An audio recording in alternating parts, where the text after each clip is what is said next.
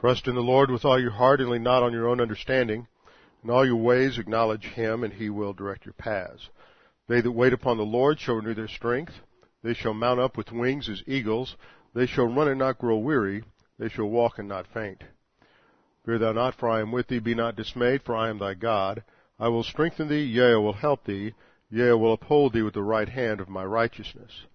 Be anxious for nothing, but in everything by prayer and supplication with thanksgiving.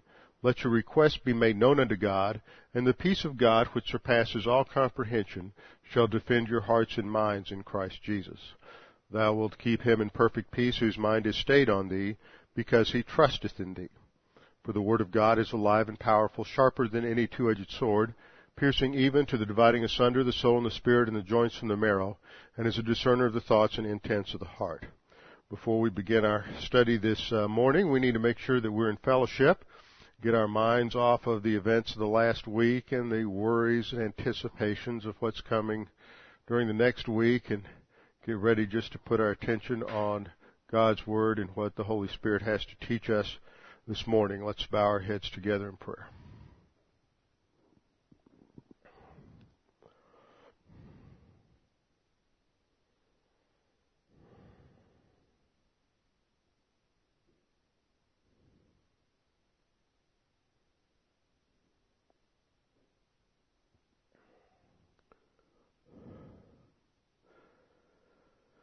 Father, we thank you that we have this opportunity in this country to gather together freely to study your word. We thank you for the freedoms that we have that have been purchased for us by those who have served in the military throughout the years of this nation's existence and those who have uh, paid the ultimate price to secure and to preserve our freedoms. Father, we continue to pray for those who today serve in the military, especially those from this congregation, that they might uh, have their focus on you, that that they might uh, be able to relax in their service, and if they need to go into combat, that they would rest in knowing that they are in your plan and that you are in control of the circumstances. Father, we pray for the leaders in this nation, for our president, for uh, leaders in Congress, military leaders, that as we face so many international crises, that you would give them wisdom and skill to uh, make the right decisions and to get the correct information that they may be able to make good decisions. We pray for our enemies that you would confound them and confuse their plans and uh, that you would bring to light the information that we need to make the kinds of decisions necessary. Father, as believers, we know that as goes the believer, so goes the nation and that the most important thing that any that can take place in any nation has to do with the positive volition of individual believers as they pursue spiritual growth. So nothing is more important than our own personal study and application of your word and our own pursuit of spiritual maturity. Father, we pray that you would challenge us today with the things that we study that we may continue to, to grow and mature. We pray these things in Christ's name. Amen. Open your Bibles with me to 1 Corinthians chapter 8. 1 Corinthians chapter 8, I believe we're down to verse 8 now. And we get into the heart of one of these passages in the scriptures that is always a little fun to get into at times and has a lot to teach, and that has to do with the whole arena of what is sometimes called doubtful things. This is arena, arena has really to do with decision making. How to make the kinds of decisions that we should make about participating in different things in life, every, all kinds of activities in life that are not specifically addressed by the scripture.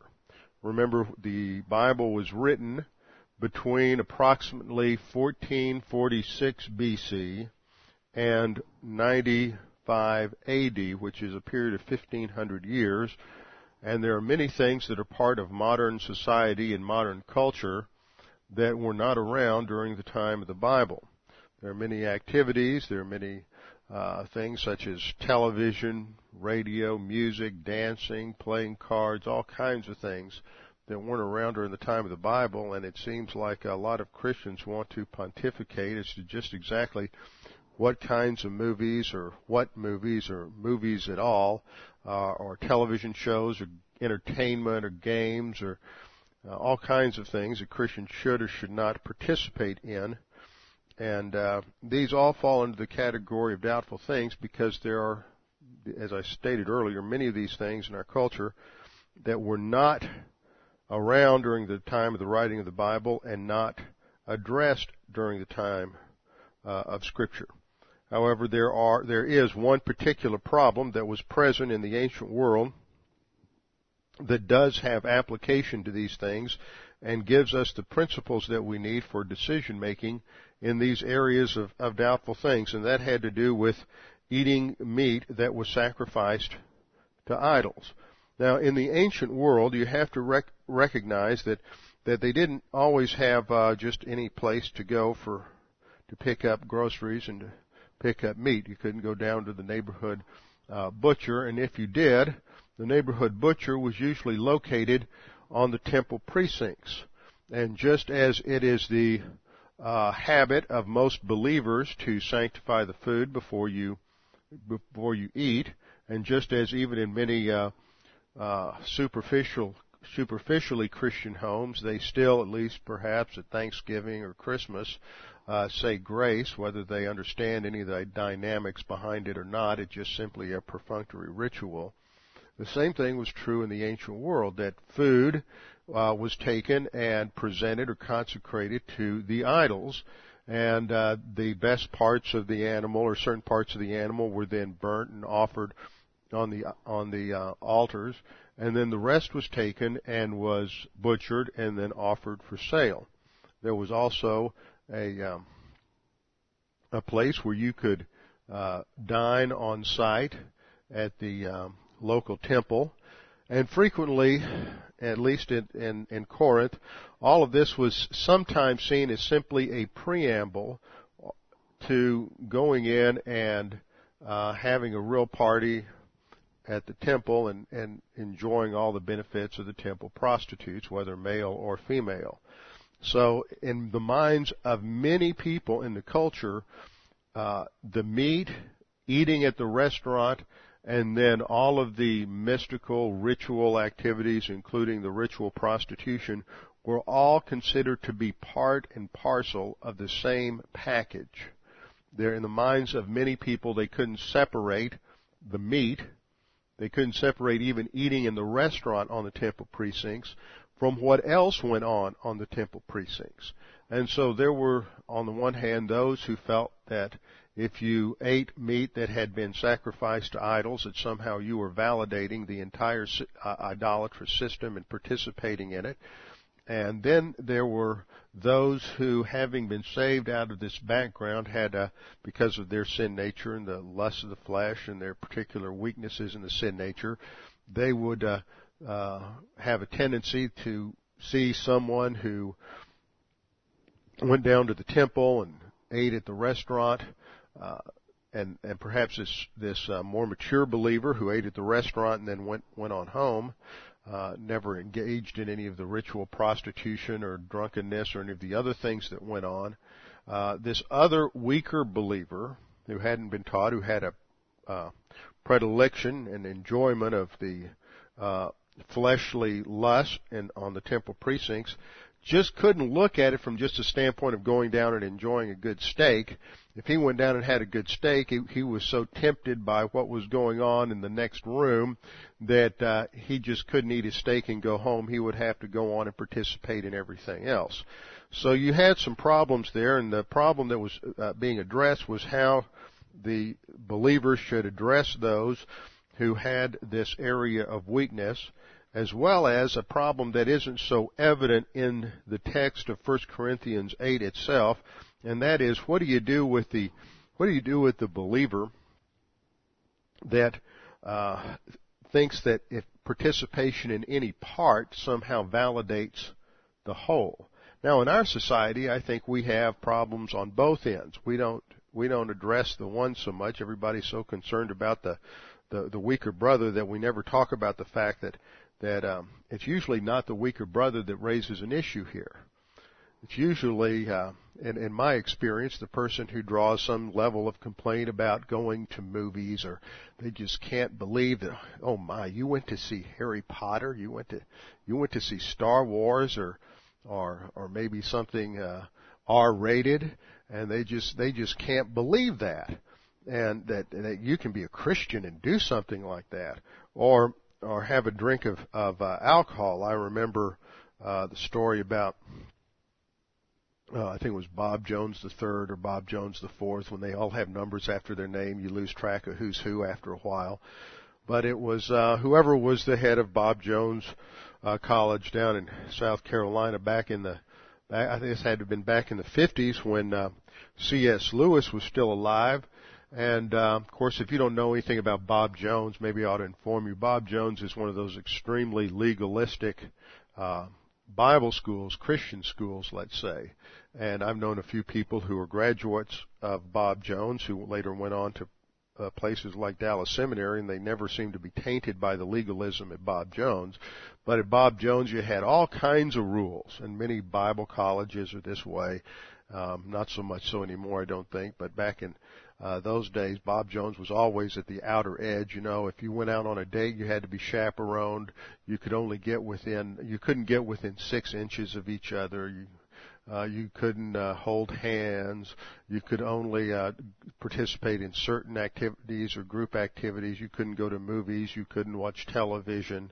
Um, girls, of course, couldn't wear makeup. Skirts had to be a certain length. Uh, the boys couldn't have facial hair, no mustaches, sideburns. Hair couldn't touch the collar, couldn't touch the hair. All kinds of absurd things. In fact, the most absurd legalistic rule I ever heard uh, and this was late, I think, in my opinion, because I think a lot of things changed after the 60s or, or modified a little bit, even in legalistic schools. But this was in the late 80s. I was living back in Dallas at the time, and I was uh, uh, at some function where I was visiting with several men who had just uh, started their first year at seminary, and they were, were introducing themselves, and we were getting to know one another. And one guy had uh, had just moved to Dallas. He had been um, a youth pastor at an independent Baptist church somewhere down in Mississippi. And uh, you usually don't run into a lot of heavy legalism down in the South. Uh, usually you run into, at least in my experience, it's been more typical of, of northern schools, and that's because of a lot of church his, uh, historical factors that happened in the north that didn't take place in the south. But um, uh, at this particular independent Baptist church, uh, women had to wear long hair. Uh, you women were not allowed to wear slacks or pantsuits. Now this is the late 80s. This is like 86 or 87. Uh, ladies weren't allowed to wear uh, pantsuits to church or, or, or slacks. Um, they had to always wear dresses. Uh, the girls always had to wear dresses, and this guy was a youth pastor, and I think the the final straw was when he took the the high school group to uh, Colorado on a ski trip, and the, the girls had to wear dresses over their bib overalls. Now that's just taking legalism just a bridge too far. But there is this, what, what motivates so much of this, and it's a good motivation, is a desire for, for, you know, holy living, for being biblically correct, but what happens is there's a tendency to go, um, too far into the arena of legislating where the Bible doesn't legislate and getting uh, getting in the face of people's individual freedom and individual responsibility.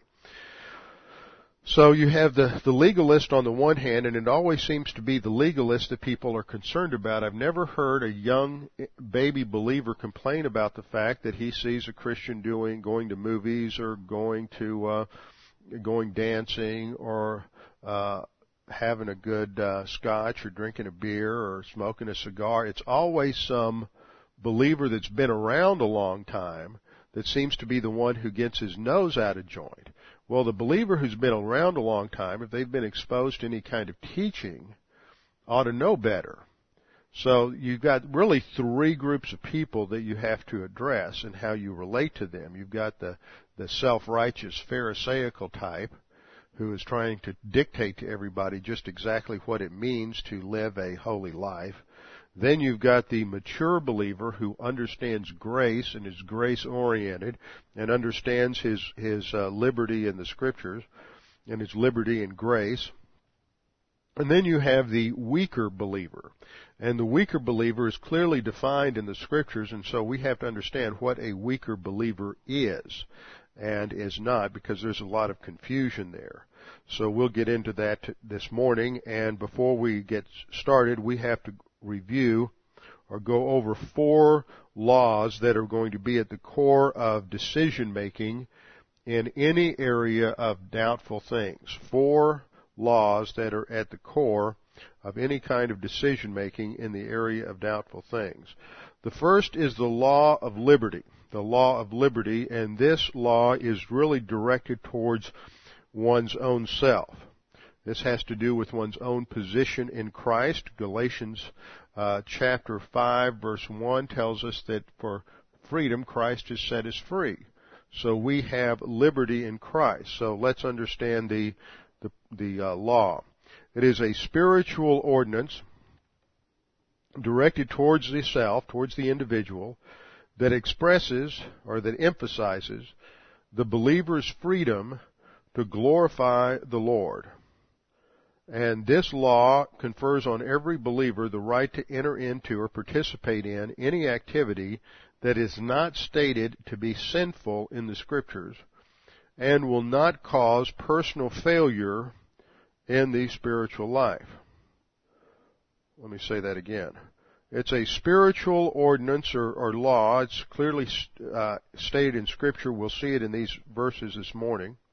Directed toward the individual that expresses the believer's freedom to glorify the Lord. This is tangential to the first divine institution that we have freedom to decide how we're going to serve the Lord and we have freedom to make certain decisions and flexibility in making certain decisions in the Christian life. A lot of the Christian life is based on the concept of wisdom. Wisdom is extrapolated from the epignosis doctrine that is in our soul. Now last time we went over the importance of doctrine in the scriptures.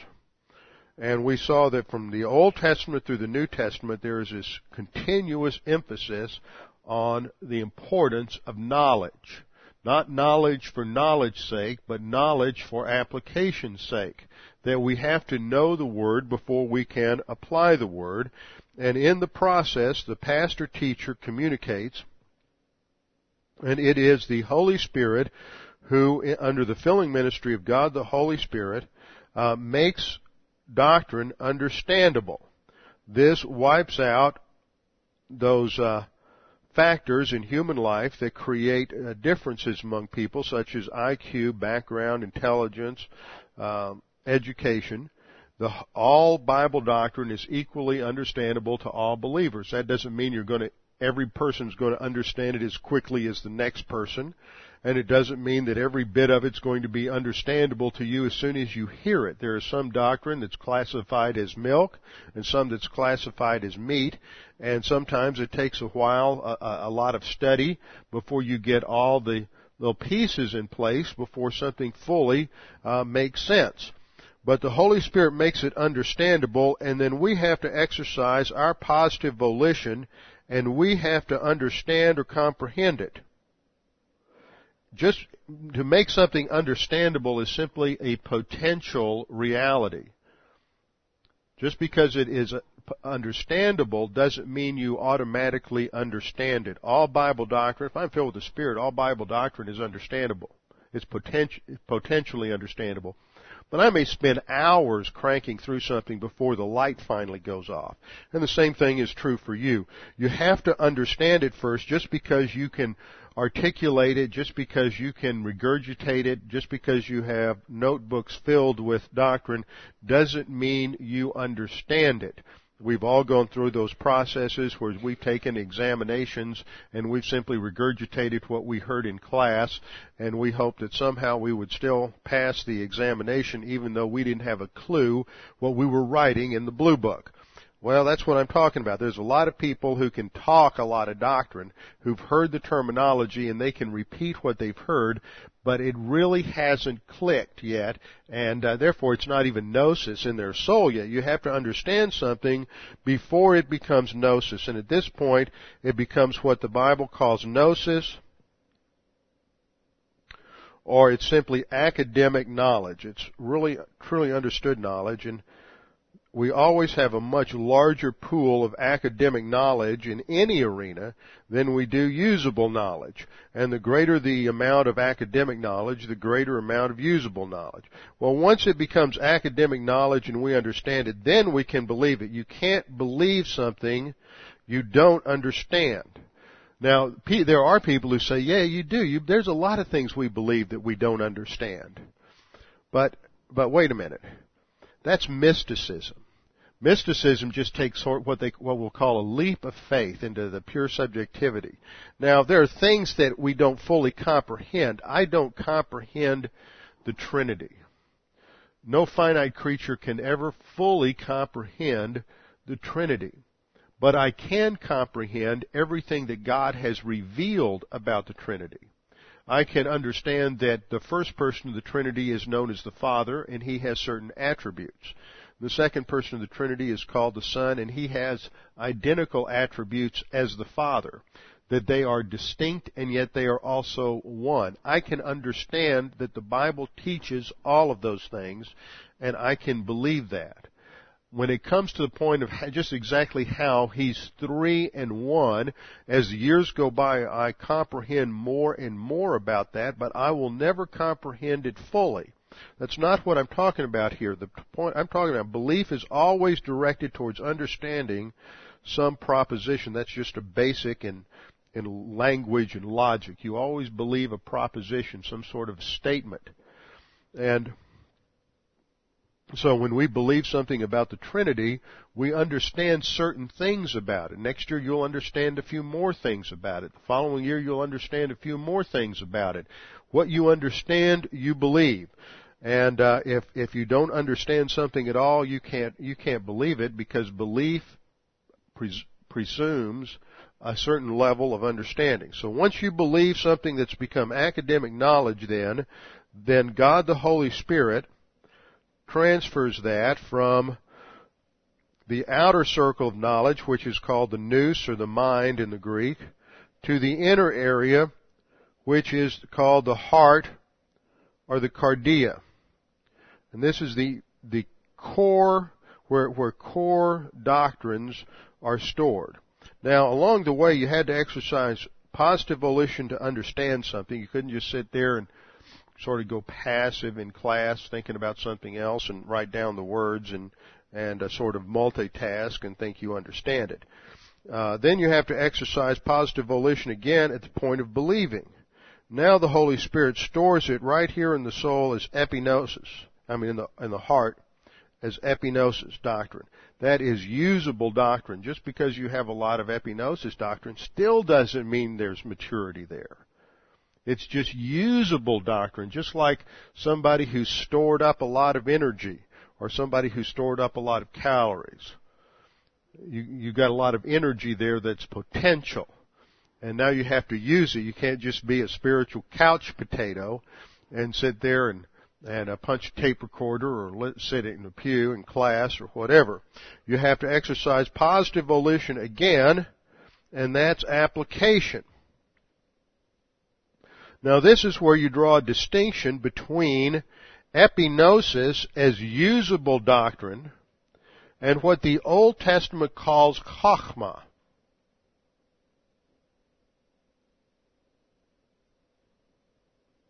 C-H-O-K-M-A-H. Chokhmah. Wisdom. Wisdom is the skilled application of that epignosis knowledge. Let me give you a little, little illustration. Some of you can relate to this. I, I know I can. I, I took piano lessons for, for nine or ten years and, and I did pretty good playing piano. But I could never I could never do what Grace was doing. I tried to play piano as a accompaniment in prep school at Baraka years ago, and and I could never do that. You know, I I could I could master the mechanics, and I could sit down with any piece of music, and I could practice, and I could learn it, and I could do fairly well. but I never got to that point where I could, you know, really play and uh, pl- play an accompaniment or improvise or do anything like that. That was a whole different skill level. I could just kind of go through the go through the motions and learn the basic mechanics, but that's about as far as it could go. Uh, and you, you see the same thing with people in different uh, different walks of life. Maybe they're a car mechanic and they can read a book on auto mechanics and they can understand some basic things about about a tune-up. But that doesn't mean they're a real mechanic. You know, you got a problem with a car, you don't want to take them to somebody who can just simply read a book and learn a few things about replacing spark plugs and wires and and a battery and a few things like that. You want somebody who can really get in there, listen to it, just has a real feel for what's going on with that engine. He has real skill with it. Uh, the same thing's true with, with let's say, a, an accountant. You can have some accountants that are good, just good with numbers. Then you have other people who just, it's like they think differently. They just think in terms of numbers and they know all the, all the uh, IRS code and they can, they're just like magicians almost. That, that's the difference. You go from somebody who has, uh, epignosis knowledge to real skillful application. The Old Testament gives us the illustration of Bezalel and Aholiab. Bezalel and Aholiab were jewelers and craftsmen already. They had mastered their their skills and they were probably skillful at it all, at that point in their life. They were like like going down to the uh, Diamond District in in New York, and you can see some of the Jewish uh, craftsmen down there working with the stones who just have a a real feel for for diamonds and, and for jewelry and for uh, different types of settings. But what happened in, in Exodus was that God said that He was going to put the Holy Spirit, give the Holy Spirit to Bezalel and Aholiab, so that they could produce, be, be skillful in the design and construction of all of the artifacts and all of the furniture that was going to go into the Ark of the Covenant so that its its workmanship, the intricacy of, of the detail, the the gold work, the the filigree, the the work that was done on the breastplate of the of the of the uh, high priest with all of the jewels and everything that it would it would be just just a, a work of art that would be unsurpassed by anything else that anybody saw in any other culture. That was called Chokhmah. It was a skill. They had they had a certain mechanical ability already, and they were probably pretty talented already. But what God the Holy Spirit did was gave them an ability to take that that usable knowledge that they had and just go to a whole different level in terms of being able to apply that to the circumstances at hand. And that is the idea of chokhmah or wisdom that goes throughout the book of Proverbs. And what is what Proverbs is designed to teach us is to give us uh, certain parameters so that in areas of life where the Word of God does not directly tell us what to do, we can take the doctrine that we already know and put it together and come up with conclusions that are still positive for our spiritual life where we can honor and glorify God within that new area where there has not been direct communication from God. That's wisdom. And that's what, what it really underlies Paul's whole discussion here in 1 Corinthians 8 through 10 is there has to be an understanding of wisdom and it's all based on these four laws which ultimately are going to be based on grace orientation. And the first law is the law of liberty that every believer has the freedom and the right to enter into any activity that is not stated to be sinful and will not cause spiritual failure in Christian life. Every believer has liberty. There's an emphasis on this in 1 Corinthians uh, that it, we don't find in Romans 12 where there is a similar, dis- or excuse me, Romans 14 where there's a similar discussion of, uh, of doubtful things. I want you to notice that Paul emphasizes this in this chapter, in chapter 8, verse 9 he says, but beware lest somehow this liberty of yours becomes a stumbling block. See, he emphasizes the fact that you do have freedom. This is a genuine liberty in the life of the believer. In 1 Corinthians 9, 4 through 6, he says, Do we not have a right to eat and drink? Do we not have a right to take along a believing wife as do others? He emphasizes the fact that this is a right that every believer has. It's not only a liberty, it is a right. Furthermore, it is lawful. In 1 Corinthians 10 verse 23, he says, all things are lawful to me. So it is lawful. It is not does not violate the, any, any of the mandates of God. And then in verse 29 of chapter 10, he states again, uh, for my, uh, it's, it's a liberty. For why is my liberty judged by another man's conscience? So he clearly states the principle that every believer has liberty, every believer has freedom, every believer has certain rights, and it's lawful. But that doesn't mean that just because it is our liberty, it's our right, it's lawful that that um, that that means that believers should always do certain things in every situation. So the question is that in many many areas of life, an issue the issue, the question, the participation or non-participation in activity is not related to morality. The issue is not related to spirituality per se.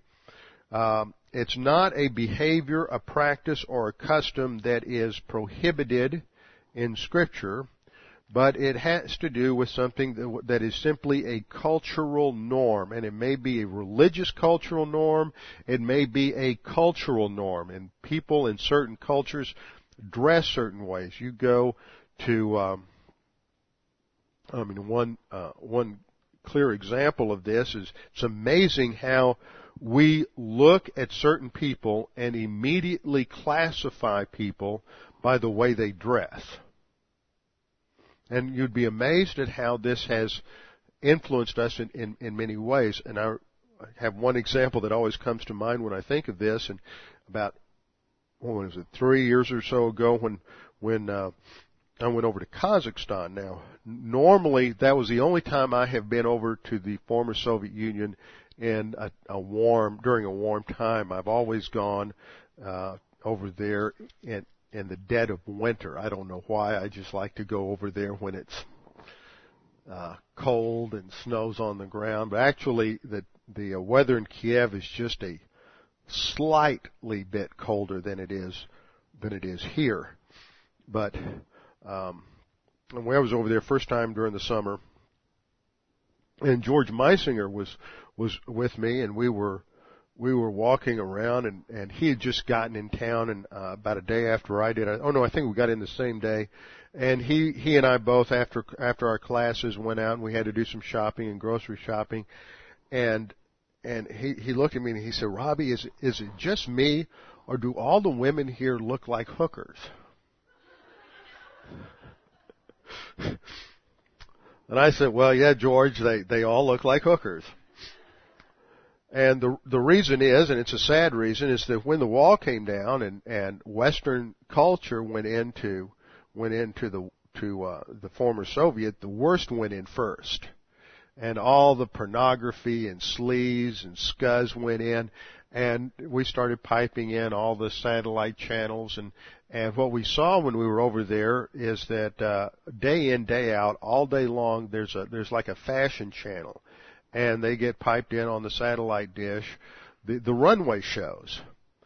And all these runway models are wearing this, this scanty stuff and see-through stuff and, and sheer blouses and everything. And we look at that same stuff and we go, well, that's just, you know, that's just fashion stuff. Nobody dresses like that on a day-to-day basis. But see, they don't know any better over there. They look at that and they think that's how, how American women dress on a day-to-day basis. That's how Western women dress on a day-to-day basis. So that's how they all dress. And you go to the, you go to the uh, grocery store and, and the checkout girl is about 19 years old is wearing this see-through blouse and a micro mini skirt and, and it's just like, she just stepped off some street corner in South Central Los Angeles looking for a pickup. I mean, it's it's the most absurd thing. But we look at how they dress and we immediately classify somebody on on these kinds of things. So norms and standards vary from culture to culture. You have various uh, different ways that different cultures look at um, at dress and and um, you know it's just kind of an interesting really interesting scenario because what's what's really bizarre is because it's such a sheltered environment over there or has been and they haven't had a lot of western influence it's really different here. Now you young ladies here you don't have a clue what I'm talking about. Now some of you older folks will will remember this but we live in such a jaded society today because most of our children grow up and they hear they hear words and they hear talk about sex at ages where most of us who were 50 or over or 70 or over didn't know anything about that until we were, you know, in high school or college maybe, or maybe even older than that. And um, we're our, our children are exposed to uh, things today and knowledge about things today that most of us never knew about until we were adults. There is an innocency that has been completely lost in our culture because of the influence of so many different things from drugs to sex to Hollywood and, and everything. But that hasn't, uh, especially when the wall first went down, that wasn't true in the, in the old Soviet Union. And there was a level of naivete and innocence in a 17, 18, 19 year old girl that you met and talked to, college age girls over there, were in, in many ways were were like 11, 12 year old girls here. They just hadn't been exposed. They did not have that, that cynicism. They weren't worldly wise. They, they would, you would sit in the home and they just had a tremendous love and for their parents and there wasn't you you didn't have that anti-authority thing teenage rebelliousness that you have in the US that wasn't evident at all and so that you get this weird dichotomy with this girl that's dressed like a street hooker and yet she's as about as innocent as the you know new fallen snow so it was just you just hit this this very unusual type of environment. But every culture has certain certain taboos and certain things that they practice that may or may not uh, be consistent with a, a biblical set of norms and standards, and uh, that has to be brought into question. So, how do you address areas that are not addressed in Scripture? Well, the first law is the law of liberty. Second law is the law of love. The law of love is directed toward other believers. Directed towards other believers. This is a spiritual law based on consideration for immature believers. 1 Corinthians 8:13 this is our passage this morning where Paul states therefore if food makes my brother stumble I will never eat meat lest I make my brother stumble. It's a spiritual law based on consideration for uh, immature believers, how our behavior might impact or affect an immature believer. This rule places love for the weaker Christian ahead of the law of liberty. This is going to emphasize the fact that that even though I have a right to do this, it might have a negative impact on someone in my presence. Therefore, I'm going to choose not to do what I have a right to do, um, in order to help someone else. Uh, as an a- application of impersonal love, the believer refrains from participating in a legitimate activity, uh, not because it's wrong, but in order to spare susceptible believers from temptation in their area of weakness.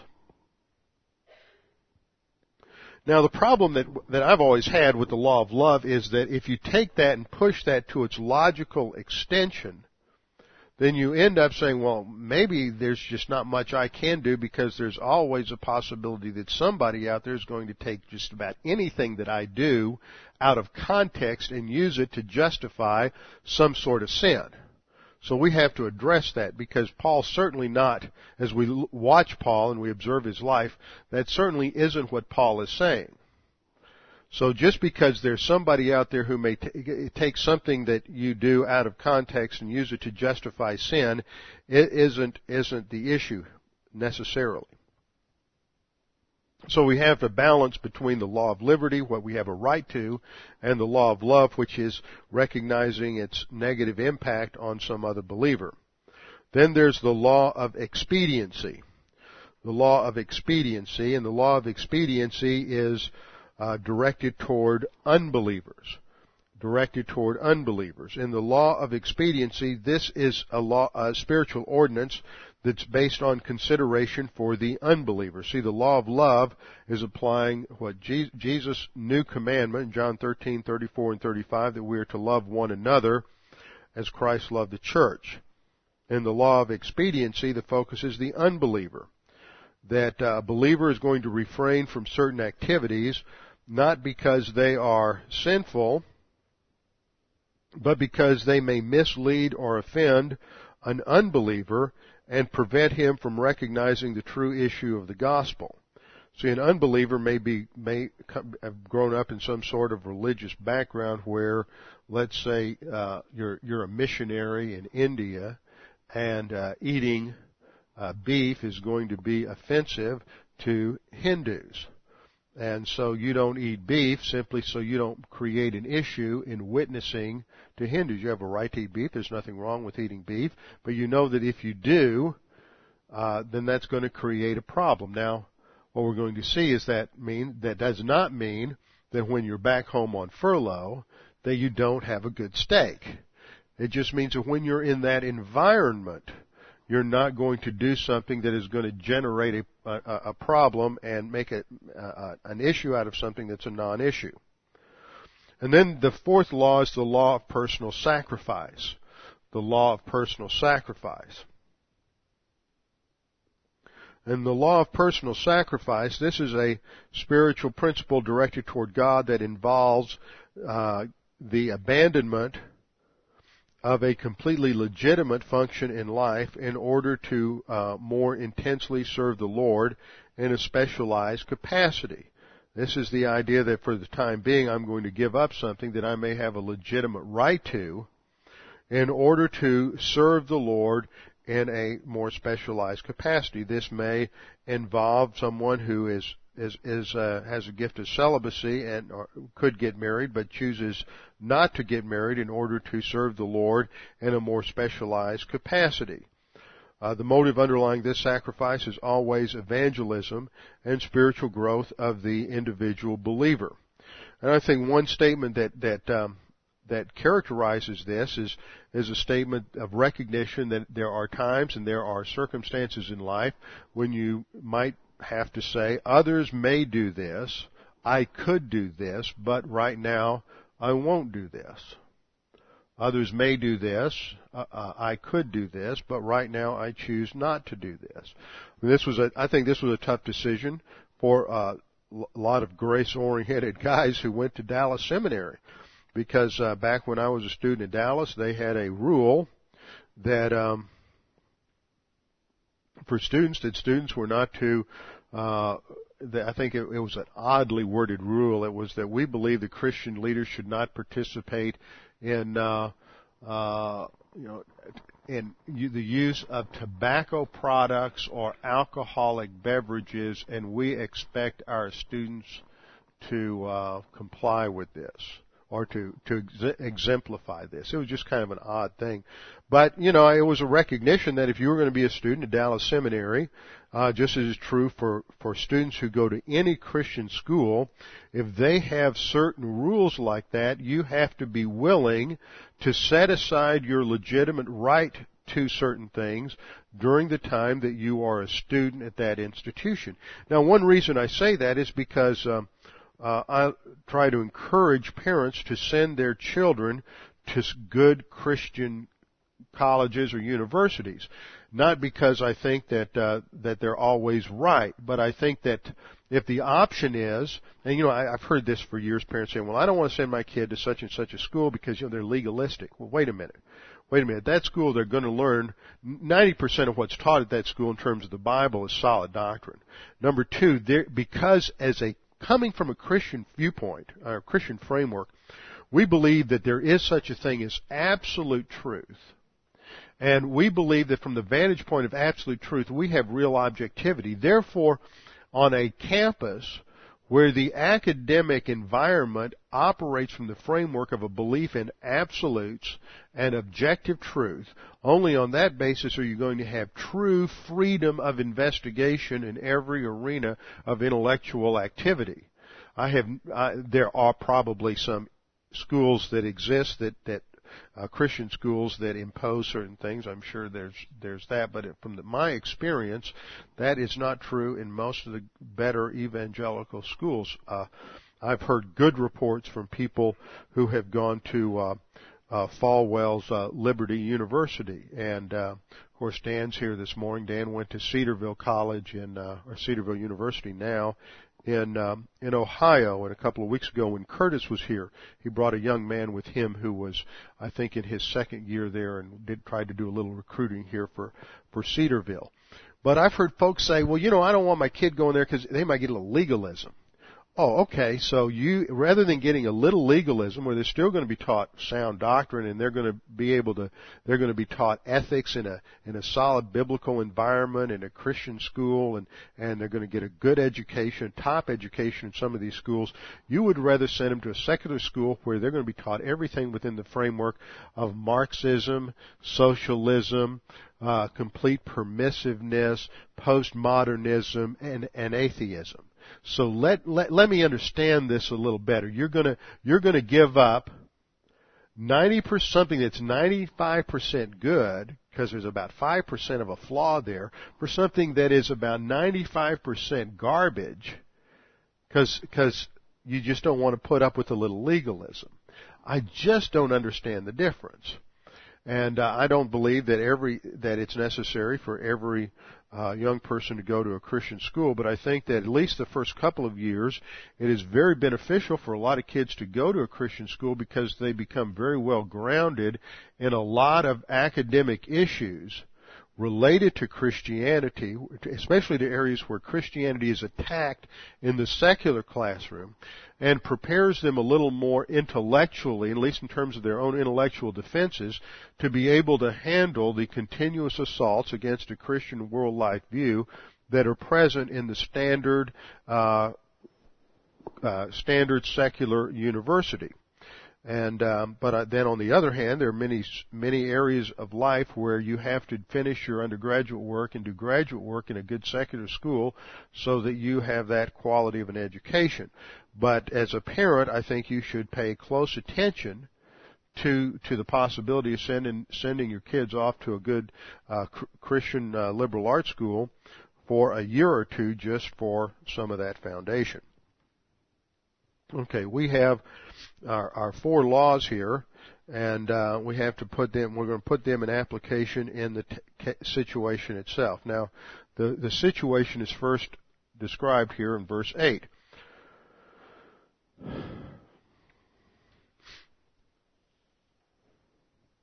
Or let's go back to verse 7. Paul has just been talking about the fact that they have a problem with, with knowledge, and uh, the issue is eating things that have offered been offered to idols. Back in verse 4. Therefore, concerning the eating of things offered to idols, we know that an idol is nothing in the world. And I did a study of idolatry showing that an idol really isn't a god, even though idolatry has its source in demonism and in the false doctrines, uh, false doctrine of demons. And frequently there are demons associated with certain idolatries and certain idols and certain religious systems.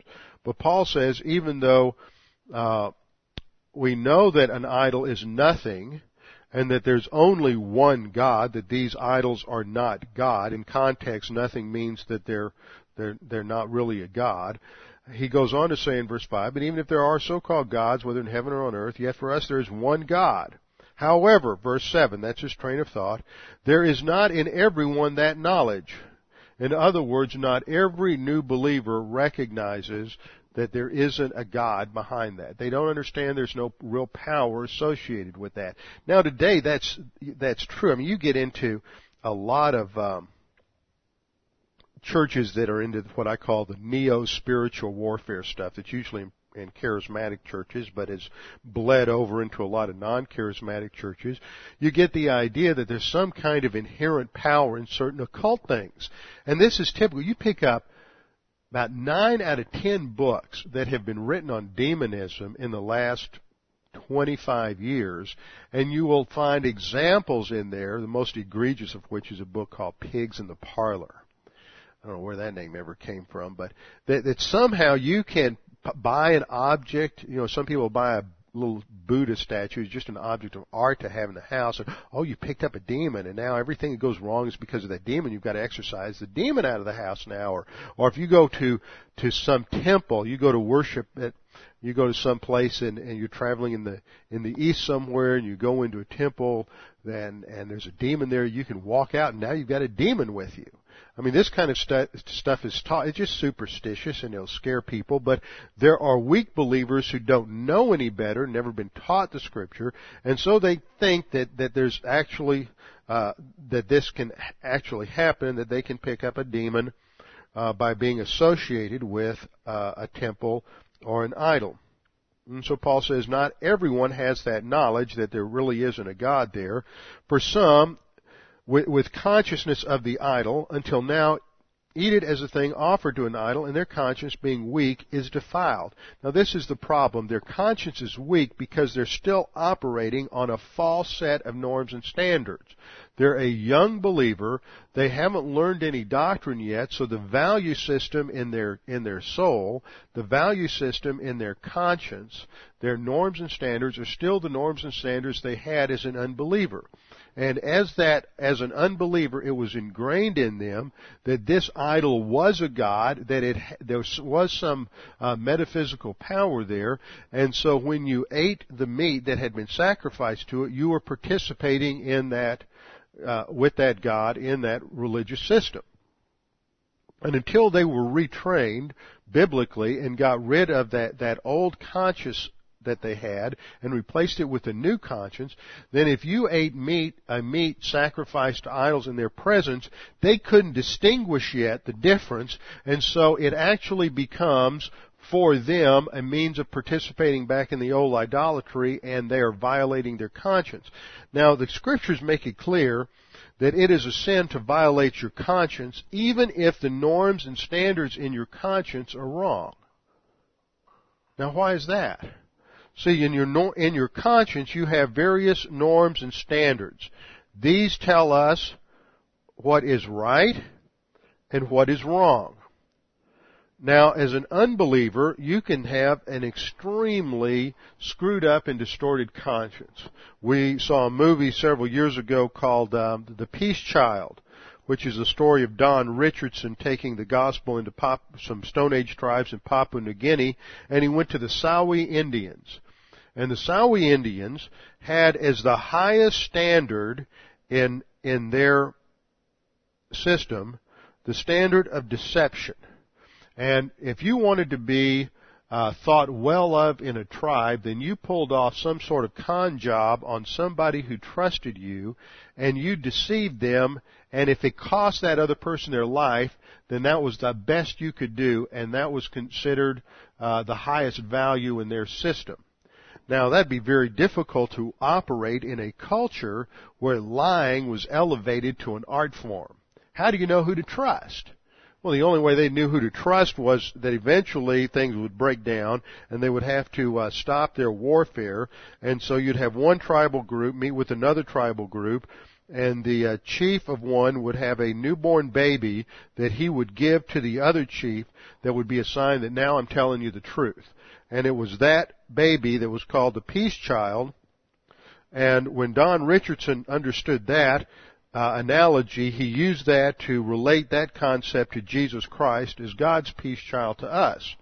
Um, you know, you can just think about it. He had such a hard time when he first finally got to a point where he knew the language and explained the gospel. They all thought Judas was the hero. Jesus was just a patsy. You know, Judas did exactly what they thought ought to be done. So Richardson had a real problem. But see, that was their conscience. Their conscience said what's right is deception. What's wrong is honesty. But see, Romans 2 says that the very fact that there exists right, a concept of right and wrong, even though the value itself is distorted, the fact that a right and a wrong exists is, is an indication that they know that there is an absolute law of God and that they've rejected. The fact that the human conscience contains within it absolutes. is an indication that they know that God exists and therefore they're accountable morally.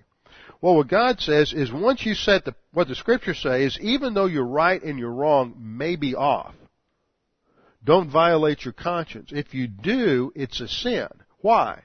Because it sets a precedent. Once you start that process of rationalization and going against your conscience, even if your conscience is wrong, you start breaking down the resistance to your conscience.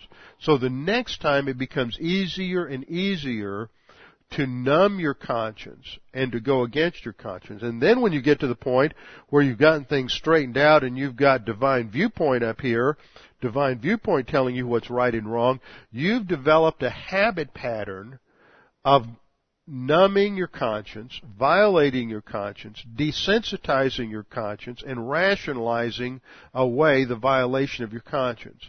And now it's going to become more and more difficult for you to stick to absolute standards of right and wrong. This is one of the um, uh, dangerous consequences, and something that's very seldom taught about, talked about, about uh, a society built on relativism when you get a society that like ours is that's so ingrained with relativism, then we have we've, we've basically anesthetized ourselves to a conscience, so that it's very difficult for many young people.